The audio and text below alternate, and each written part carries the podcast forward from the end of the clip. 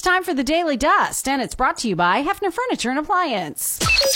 Check this out. It's that time to dish again. Hollywood I understand you have some more gossip. Where do you hear the good gossip? chattering. Hollywood gossip. The quality of your Celebrity gossip. What's the good gossip? All right, so let's hit the ground running because there's lots of conspiracy theories about Taylor Swift going to that game with Ryan Reynolds and Hugh Jackman, who are both in Deadpool 3. Well, the director will neither confirm nor deny Taylor Swift's involvement. He was at that game too. Anyway, it's scheduled to hit theaters May 3rd, 2024, but the strike could delay that. Britney Spears says in her new book that she ended a pregnancy while she was dating Justin Timberlake, and it was his idea. She says she would have kept it. She was only 17, he was 18. Pro- uh, special prosecutors in New Mexico say they're looking to recharge Alec Baldwin in the deadly accidental shooting on the set of his Western movie Rust back in 2021. Why would anybody believe that I worked in this business for 40 years and that day I decided to play with a gun? That's the dumbest thing I've ever heard. Time to dust off your coconut shell. Speaking of dumb stuff, mark your calendars for the 48 and a half year anniversary of Monty Python and the Holy Grail.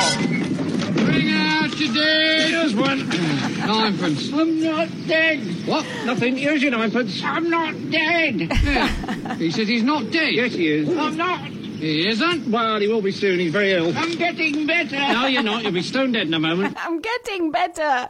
Anyway, that's headed to the big screen in December.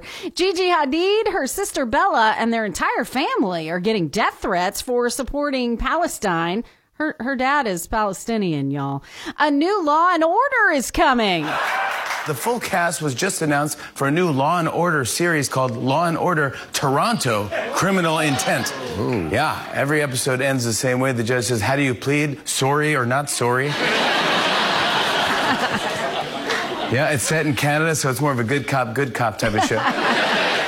And did you see that Stephen Colbert is having to host the Late Show remotely? I took one of those at home tests and it said that I am not pregnant. Then I took a COVID test and it told me I am pregnant with COVID. Oh, and comedian Nate Bargatze will host Saturday Night Live October 28th. Yes! The Foo Fighters will be the musical guest. The trailer for The Santa Clauses Season 2, starring Tim Allen, uh, has Tracy Morgan as the Easter Bunny. It premieres November 8th on Disney+. Plus. The best part of Christmas is spending time with your loved ones, which is why I'm so geeked to turn Santa into a family business. I want Sandra to be in charge of the reindeer. Oh, yes! And I really believe that my son, Cal, has what it takes to be the next Santa.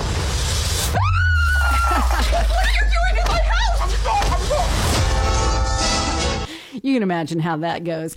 And Pink surprised fans with uh, some more last minute cancellations, this time in Tacoma, Washington. She shared on Instagram and she posted she had to postpone two shows this week. There were family health emergencies, but she was not specific about what they were. And a Kardashian alert, just in case you hate them. I love hating them. Anyway, Kourtney Kardashian says an ultrasound saved her baby's life. She and her baby boy underwent emergency surgery to save the baby's life this past sem- September. Uh, isn't she due sometime soon?